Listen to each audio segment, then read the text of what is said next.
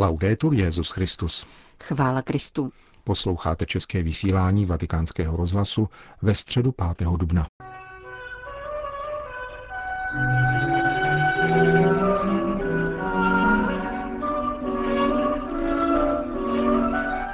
Na Svatopetrské náměstí přišlo dnes po ránu asi 15 000 lidí, aby se účastnili generální audience svatého otce. 17. část cyklu katechezí věnovaných křesťanské naději byla dnes zahájena čtením z prvního listu svatého Petra, kde apoštol vybízí křesťany, aby byli stále připraveni obhájit se před každým, kdo se ptá po důvodech jejich naděje, avšak s jemností a skromností.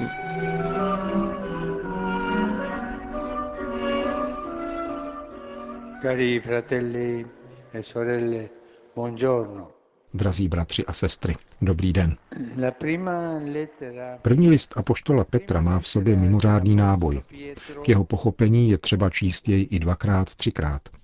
Je to poskytovat obrovskou útěchu a pokoj, poněvadž dává pocítit, že Pán je nám stále na blízku a nikdy nás neopouští, zejména v těch nejdelikátnějších a nejobtížnějších okolnostech našeho života. Co je však tajemstvím tohoto listu? A zvláště toho úryvku, který jsme právě vyslechli. Tak zní otázka. Vím, že si dnes vezmete Nový zákon, najdete si první Petrův list a velice pozvolna si jej přečtete, abyste toto tajemství a sílu poznali. V čem tedy spočívá?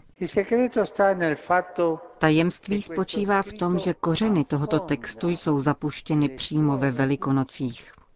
V jádru tajemství, které se chystáme slavit a které nám umožní vnímat plnost světla a radosti, pramenící z Kristovy smrti a zmrtvých vstání.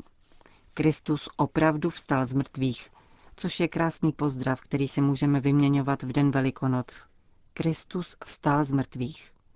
Připomínat si, že Kristus je vzkříšen, žije mezi námi a přebývá v každém z nás. Proto nás svatý Petr důrazně vybízí, abychom ve svém srdci chovali ke Kristu posvátnou úctu. Tam si Pán učinil příbytek ve chvíli našeho křtu a odtud nás a náš život dále obnovuje, naplňuje nás svojí láskou a plností ducha. Proto nás apoštol vybízí, abychom byli připraveni podávat důvody svojí naděje. Naše naděje není nějaký pojem, není to pocit. Není to mobil, není to spousta majetku. Naší naději je osoba, je to Pán Ježíš, jehož živou přítomnost rozpoznáváme v sobě a ve svých bratřích, protože Kristus vstal z mrtvých. Slovanské národy se během Velikonoc namísto oslovení Dobrý den zdraví Christos voskres. Kristus vstal z mrtvých. Comprendiamo allora che di questa speranza. Chápeme tedy, že tuto naději netřeba zdůvodňovat ani tak na teoretické rovině, tedy slovy, nýbrž především svědectvím života, a to jak uvnitř křesťanské obce, tak navenek.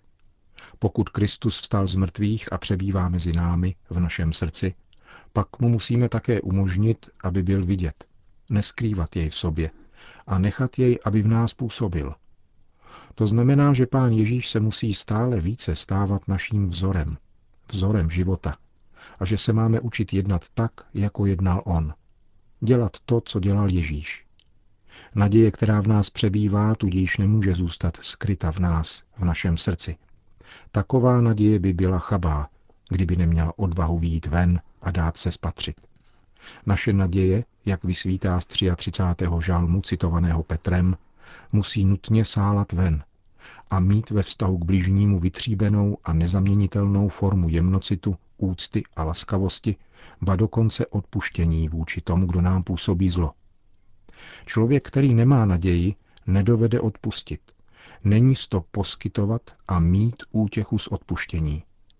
Ano, protože takto jednal Ježíš a nadále tak jedná skrze ty, kdo mu dávají prostor ve svém srdci a životě. Vědomi si toho, že zlo se nepřemáhá zlem, nýbrž pokorou, milosrdenstvím a mírností. Mafiáni si myslí, že zlo je možné přemoci zlem. Proto se mstí a dopouštějí se mnoha věcí, o kterých všichni víme. Neznají totiž, co je to pokora, milosrdenství a mírnost. Proč? Protože mafiáni nemají naději. Přemýšlejte o tom. Proto svatý Petr prohlašuje, že je lépe, abyste snášeli utrpení za to, že jednáte dobře, než za to, že jste udělali něco špatného. Neznamená to, že je dobré trpět. Ale trpíme-li kvůli dobru, jsme ve společenství s Pánem, který trpěl a byl ukřižován pro naši spásu. Když tedy také my v méně či více závažných životních situacích snášíme utrpení kvůli dobru, jako bychom kolem sebe rozsévali semena vzkříšení, semena života a umožňovali světlu paschy, aby zářilo v temnotách. Proto nás apoštol vybízí, abychom vždycky odpovídali přáním dobrého. Dobrořečení není formalita, není to jen znamení zdvořilosti, nýbrž velký dar, který jsme jako první přijali a který můžeme sdílet s bratry.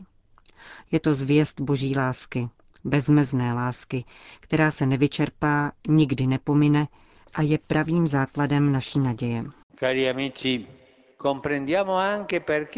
Drazí přátelé, pochopme také, proč nám apoštol Petr říká, že jsme blažení, když musíme trpět pro spravedlnost. Není to jenom z morálního či asketického důvodu, nýbrž proto, že kdykoliv staneme mezi posledními a marginalizovanými, anebo když na zlo neodpovíme zlem, nýbrž nemstíme se a odpouštíme, promíjíme a dobrořečíme, pokaždé, když takto jednáme, záříme jako živá a skvoucí znamení naděje. Stáváme se tak nástroji útěchy a pokoje podle božího srdce. Pokračujme tedy s jemnocitem, mírností a laskavostí. Prokazujme dobro i těm, kdo nás nemají rádi, anebo nám škodí. Jen tak dál. To byla katecheze Petrova nástupce na dnešní generální audienci. V jejím závěru pak obrátil pozornost k mezinárodnímu dění. Myslím v této chvíli na těžký atentát, ke kterému došlo před pár dny v metru v Sankt Petěrburgu a který přinesl ztráty na životech a zděšení mezi lidmi.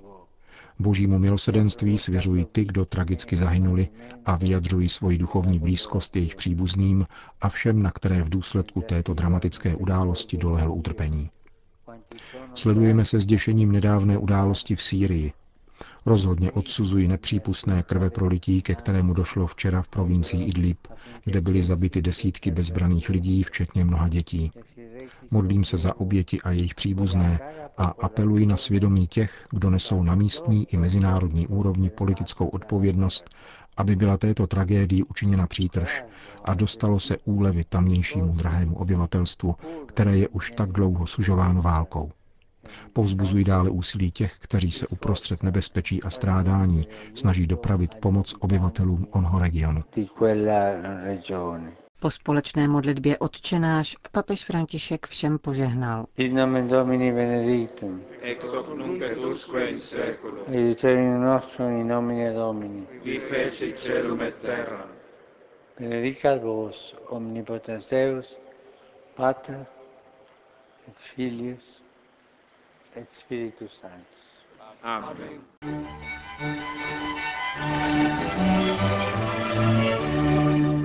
Další zprávy. Vatikán. Ještě před generální audiencí papež přijal v salonku auly Pavla VI. Delegaci muslimských představitelů z Velké Británie. V krátkém pozdravu je papež František vyzval k naslouchání a dialogu bez emocí. S radostí vás zde vítám. Rád přemýšlím o tom, že nejdůležitější prací, která se po nás dnes požaduje, je naslouchání. Máme naslouchat a nespěchat s odpovědí. Přijímat slova svého bratra či sestry a teprve pak přemýšlet o své odpovědi. Schopnost naslouchat je velmi důležitá. Je zajímavé, že když lidé tuto schopnost mají, mluví tiše a klidně.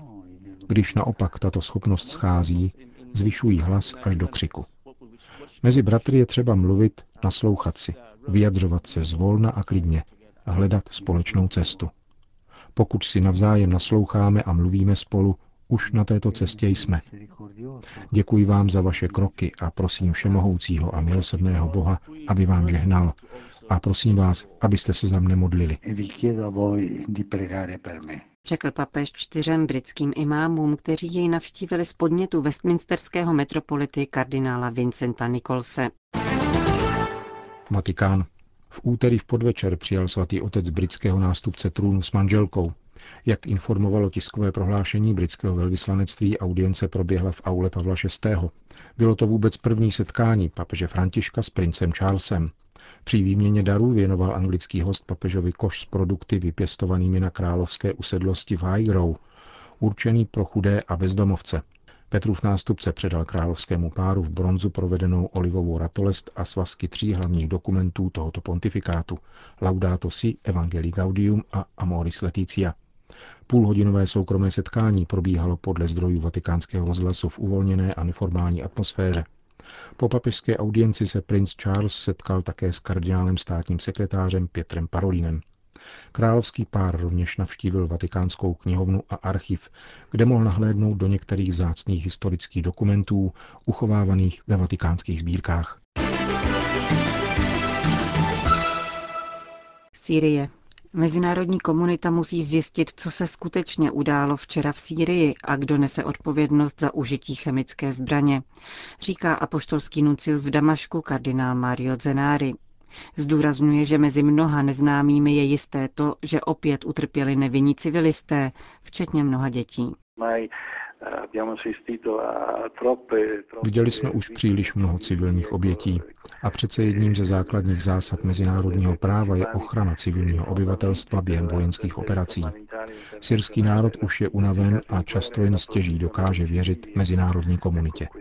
Je unaven z prázdných slov, rezolucí, které nejsou uváděny do života. Lidé jsou zklamaní a skeptičtí. Je třeba přejít od slov k činům a zajistit, aby civilní obyvatelstvo a zejména bezbraní, totiž děti, byly chráněny. Říká apoštolský nuncius v Sýrii kardinál Mario Zenari. Řím. 40% lidí zachráněných z plavidel ve Středomoří vysvětluje, že byli donuceni k nalodění, říká generální ředitel humanitární organizace Lékaři bez hranic Arjan Henkamp, citovaný v dnešním vydání deníku Svatého Stolce. Nizozemský představitel zmíněné organizace mluvil v italském hlavním městě o šestiměsíční práci v Libii a návštěvách detenčních zařízení v Tripolisu, která označil za sklady lidí vystavených mučení a zneužívání. Jsou v nich uvězněni nejenom migranti, nýbrž také lidé, kteří v Libii už desítky let žijí a jsou odchytáváni na ulici, protože mají hodnotu v penězích a jsou zbožím na výměnu, uvádí Henkamp. Podle dostupných dat jsou v libijských detenčních zařízeních shromážděny 10 000 lidí v prostorách, které by jich měly pojmout na nejvýš 1/5. Jedinou možností, jak uniknout násilí a zneužívání, je podplatit ostrahu, vysvětlil humanitární pracovník a dodal, ve chvíli, kdy se vězni domohou k penězům a chtějí si zaplatit za odchod z tábora, jsou proti své vůli nahnáni na loď. Organizace Lékaři bez hranic tak upozornila na existenci skutečného biznisu systematicky provozovaného gangy, kteří rozhodují o životech potenciálních migrantů. Humanitární organizace zajišťuje lékařskou péči v zařízeních, která jsou formálně kontrolována odborem pro ilegální migraci tripolské vlády, uznané Organizací Spojených národů. Problém spočívá v tom, dosvědčují Lékaři bez hranic, že se v nich příliš často dostanou k moci různé ozbrojené skupiny. Jak potvrdil Arjan Henkamp, libijské pobřežní hlídky dosud nemají pod plnou kontrolou všechna plavidla, ani jejich personál. Obávají se totiž, že zásah proti překupníkům by mohl mít negativní dopad na vlastní rodinné příslušníky. Bezskrupulózní přístup překupníků dosvědčuje také březnová zpráva Mezinárodní organizace pro migraci, uvedená Vatikánským deníkem. Informuje o nalezení 22 těl mrtvých migrantů ze subsaharské Afriky na severozápadním libijském pobřeží u města Sábrata. Překupníci zde o prvním březnovém víkendu chladnokrevně zabili všechny, kteří se vzpouzeli nastoupit na loď a odmítali se plavit po rozbouřeném moři. Podle svědectví přeživších nechtěli překupníci ztrácet čas s lidmi, kteří se příčili jejich plánům, píše Loservatore Romano.